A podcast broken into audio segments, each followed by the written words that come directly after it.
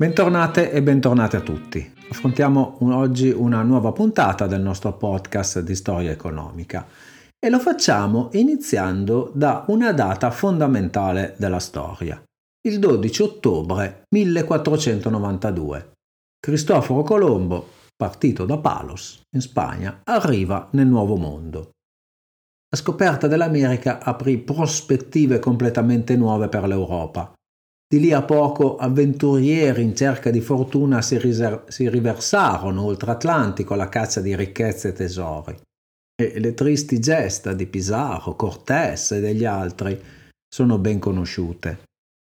Un fiume di oro e di argento, bottino depredato alle civiltà antiche americane, prese la via della Spagna, che divenne così la nazione più potente d'Europa.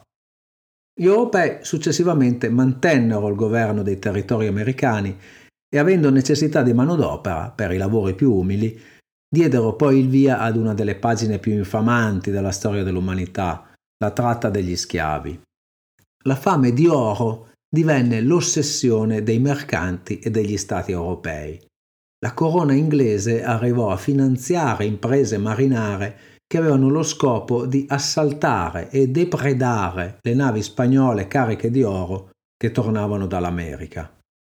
Il famoso pirata Francis Drake fu fatto baronetto da Elisabetta I, diventando Sir Francis Drake nel 1581 proprio per le sue gesta di corsaro e per il bottino che aveva riportato in Inghilterra dopo anni di navigazione. Insomma, tutte le nazioni volevano sedersi al banchetto. Sono gli anni in cui stanno nascendo le principali nazioni europee con un'organizzazione statale centrale che superava la frammentazione medievale di piccoli domini in mano ai nobili. Entra quindi in gioco un nuovo attore protagonista, la nazione. Quelle che diventano più potenti sono quelle che si affacciano sull'Oceano Atlantico, che è divenuto il nuovo centro delle rotte mercantili in sostituzione del Mediterraneo. E quindi sono Spagna, Inghilterra e Olanda su tutte. L'altro attore protagonista di questo mondo è il mercante, che vede crescere sempre più il proprio potere, la ricchezza, la propria influenza. La figura mercantile assume anche forme nuove. Nascono le compagnie delle Indie, che sono società di capitali che hanno lo scopo di commerciare con l'Oriente e con l'Occidente, armando navi, reclutando equipaggi, con il benestare e la protezione della propria nazione fu un fenomeno che nacque già a partire dal 1600. La compagnia più celebre fu quella britannica delle Indie orientali, l'impresa commerciale di gran lunga più potente del proprio tempo, che arrivò anche a svolgere vere e proprie funzioni amministrative e militari nei territori dell'India che aveva contribuito a colonizzare. Ad esempio, fu la compagnia a fondare Hong Kong e Singapore, tanto per dire. Insomma, ci fu una vera e propria alleanza tra i commercianti internazionali e gli stati. Il mondo medievale ormai era alle spalle. La Chiesa oltretutto aveva vissuto lo scisma protestante e le preoccupazioni etiche dei filosofi cristiani medievali che abbiamo visto nella puntata precedente ormai erano sorpassate. Le nazioni lottavano per le ricchezze e i grandi mercanti erano i loro avamposti.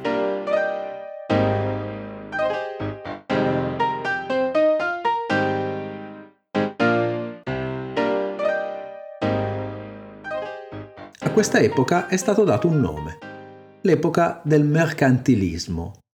Possiamo dire che nacquero allora le prime teorie economiche in senso stretto, ad opera di teorici passati poi alla storia come mercantilisti. Già la loro provenienza professionale ci fa capire quanto distanti si è dai pensatori medievali.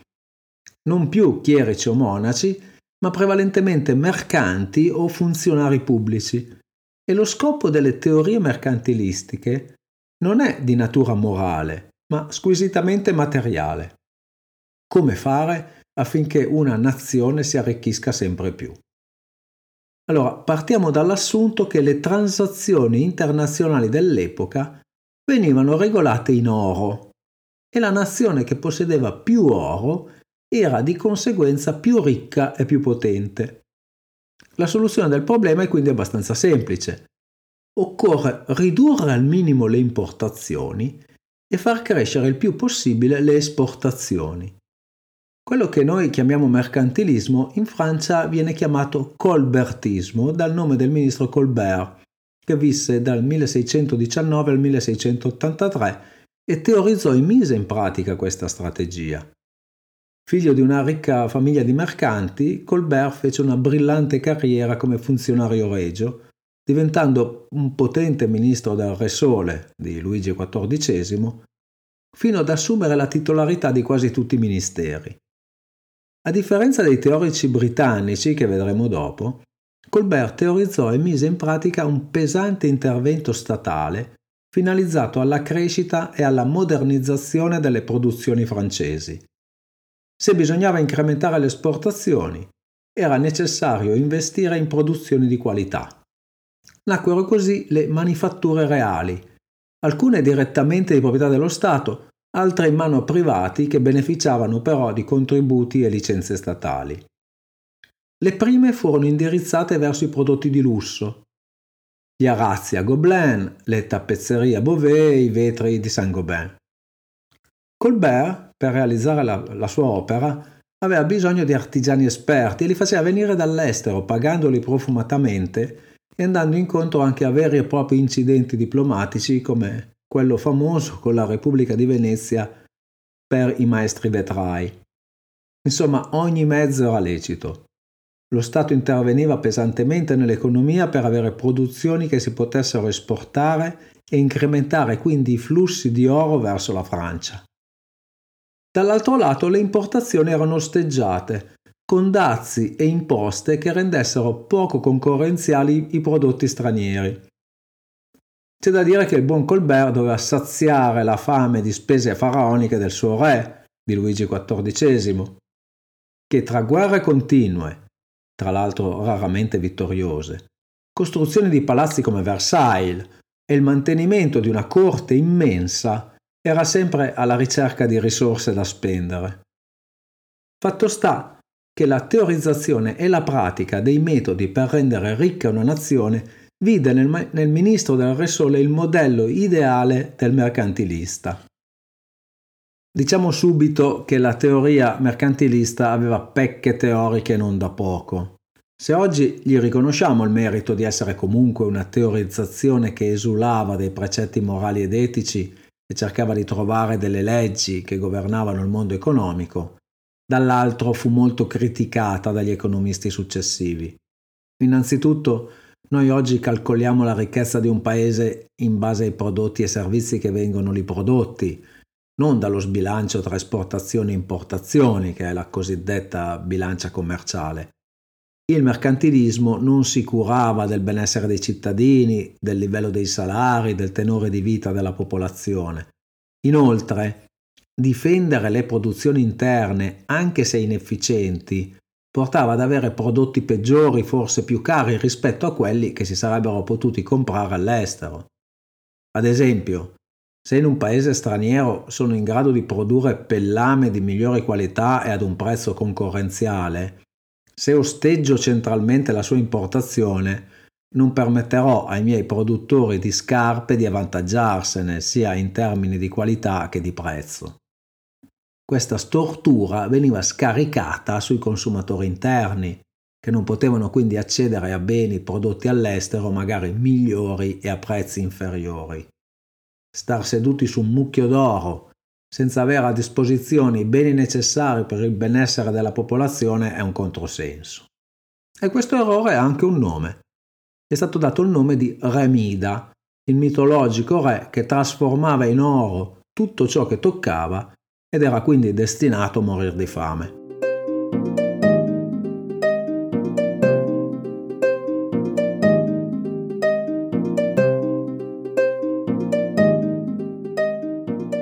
Non facciamo però il torto ai nostri mercantilisti di vederli fuori dalla loro epoca. Le corti reali erano affamate d'oro per sostenere le guerre e pagare gli eserciti. Volevano vivere in regge sfarzose e le preoccupazioni della popolazione non erano certo in cima all'agenda dei governanti. Ci vorrà ancora un po' di tempo e qualche testa coronata dovrà rotolare nella cesta. I mercantilisti britannici non arrivarono a teorizzare un intervento statale nell'economia come quello praticato da Colbert. Come già detto, la loro preoccupazione era quella di una bilancia commerciale in attivo. Uno di loro, Thomas Moon, era stato un mercante di successo tanto da arrivare a dirigere la Compagnia Britannica delle Indie Orientali. Nei suoi scritti dice che una nazione deve sapersi attrezzare per esportare il maggior numero possibile di merci. Mentre un altro teorico inglese, De Malin, metteva l'accento sulle restrizioni da imporre affinché l'oro inglese non affluisse verso l'estero per salvaguardare la potenza, mentre Moon, come detto, metteva l'accento sulla maggior concorrenzialità delle proprie merci al fine di ottenere afflussi maggiori. Anche De Malin, come Moon, era un mercante così come Josiah Child. Rimanendo sempre nel solco del pensiero mercantilista, Child introdusse anche l'aspetto legato ai tassi di interesse, teorizzando l'intervento dello Stato al riguardo con misure pubbliche atte a mantenerli sui livelli più bassi possibili. Quindi, ricapitolando, specie nel Seicento, ci furono scrittori economici che teorizzavano che la ricchezza della nazione era principalmente data dall'oro detenuto e richiedevano l'intervento pubblico affinché ci fosse il minor deflusso di oro verso l'estero e contemporaneamente il maggior afflusso di oro dall'estero. Era una teoria quindi basata principalmente sul mondo mercantile e sul mondo dei commerci. Nel Settecento in Francia nacque invece una corrente di pensiero avversa al mercantilismo che metteva l'accento su altri fattori. Spesso sottovalutata questa corrente di pensiero che è passata alla storia come fisiocrazia, a mio avviso invece ha alcuni meriti significativi. Partiamo innanzitutto dal suo fondatore, François Quesnay. Quesnay non era né un mercante né un funzionario statale, ma era un medico e chirurgo. Oltretutto medico e chirurgo di successo, era il medico della famosa Madame de Pompadour, che era la preferita di re Luigi XVI. Uomo dai molti interessi, Quesnay capì che la ricchezza di una nazione non era data dall'oro dei mercantilisti, ma da quanti beni questa nazione produceva, e in questo c'è della modernità troviamo per la prima volta una definizione puntuale di prodotto nazionale. Vivendo in un mondo prevalentemente agricolo, pre-industriale, l'attenzione dei fisiocratici andò verso ciò che veniva prodotto nei campi. Le derrate agricole di un anno, i raccolti e l'allevamento, quello era il prodotto nazionale. Da questo aggregato bisognava sottrarre quanto i contadini utilizzavano per il proprio sostentamento. Ciò che rimaneva, il surplus, veniva venduto. Quesnay studiò un modello che dimostrava come circolavano le risorse nell'economia, partendo appunto da quanto prodotto in agricoltura. Si tratta del tableau économique che fa vedere come il surplus prodotto dagli agricoltori circoli nell'economia verso le altre classi, per poi tornare agli agricoltori per permettere loro di acquistare i beni necessari per tornare a produrre. Più è ampio il surplus prodotto, più l'economia cresce e viceversa. Marx, ad esempio, diceva che Quesnay fu il vero padre della teoria economica e in effetti creò per primo un modello economico che si muoveva per leggi proprie interne e seguiva le varie fasi di produzione e commercio dei beni ed essendo un medico aveva in mente l'andamento del flusso sanguigno nel corpo umano. Gli scrittori che si unirono a Quesnay, prevalentemente erano francesi, chiamarono se stessi per la prima volta economisti. Divennero noti come fisiocratici, poiché la fisiocrazia era il governo della natura. La ricchezza nasceva nella natura in ossequio alle sue leggi, che poi erano le leggi di Dio. Ed è una teoria affascinante, indubbiamente anche perché i fisiocratici puntavano il dito contro la politica fiscale reale che tassava quasi unicamente i contadini, mentre esentava dalle tasse il clero e la nobiltà. Nel suo tableau, Quesnay divideva in classi il tessuto sociale. C'erano i proprietari terrieri, che vivevano degli affitti che incassavano dai contadini ed erano fondamentalmente gli aristocratici. C'era poi la classe di lavoratori sterili, che erano artigiani, commercianti, avvocati, e la classe di lavoratori produttivi, appunto i contadini.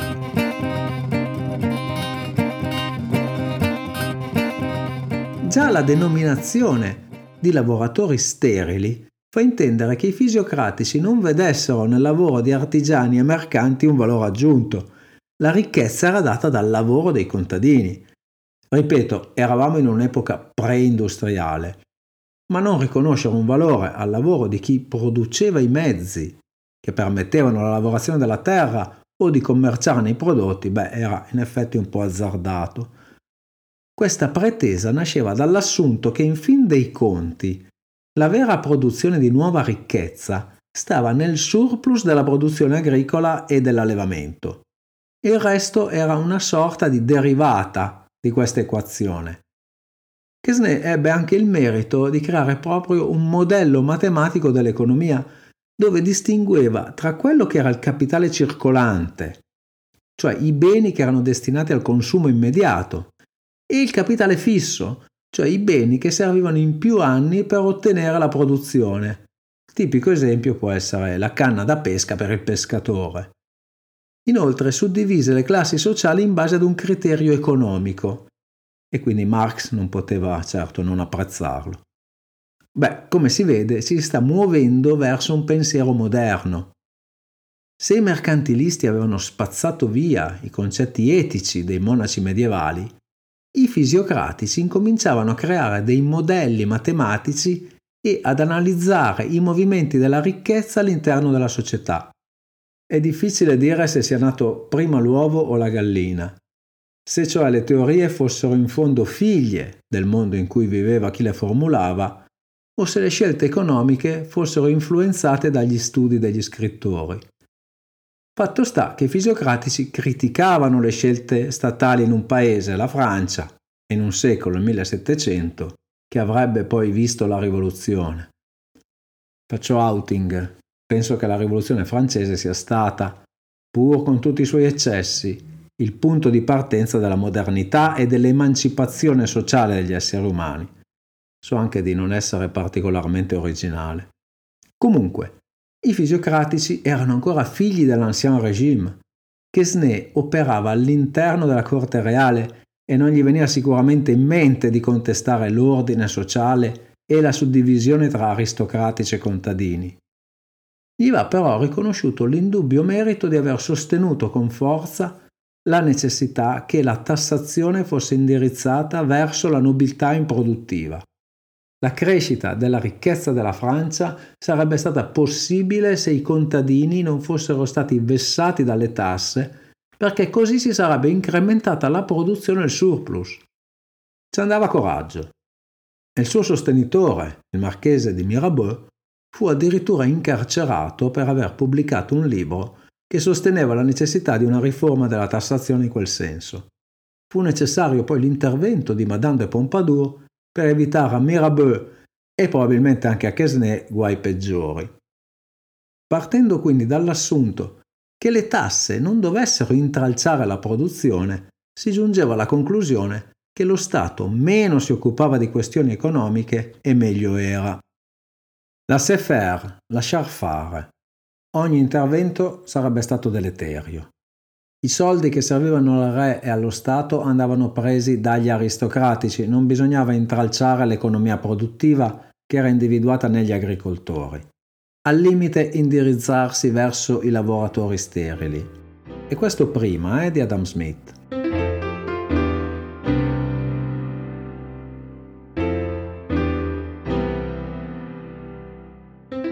Limiti di questa teoria sono evidenti. Limitarsi a riconoscere nei prodotti della natura la ricchezza prodotta da una nazione può essere utile ai fini del modello, ma è sinceramente un errore. Serviranno ulteriori passi avanti, ma penso che il percorso delle teorie economiche, seppur ovviamente semplificato, sia tratteggiato. Come dicevo prima, ogni pensatore è figlio del proprio tempo, ma il tempo stesso lo influenza. Il governo francese, negli anni 60 del Settecento, si adoperò per abbattere alcune barriere relative al commercio dei cereali in ossequio alle teorie di Quesnay. E sebbene io non creda che l'intervento pubblico in economia sia deleterio, beh, ancora oggi discutiamo e anche ferocemente se l'intervento dello Stato sia un bene oppure no. I tempi intanto sono ormai maturi perché venga pubblicato in Inghilterra un libro che avrebbe influenzato e come il futuro economico dell'Occidente. Il libro si chiamava La ricchezza delle nazioni, il suo autore era un filosofo scozzese, Adam Smith. Ma lo vedremo nella prossima puntata.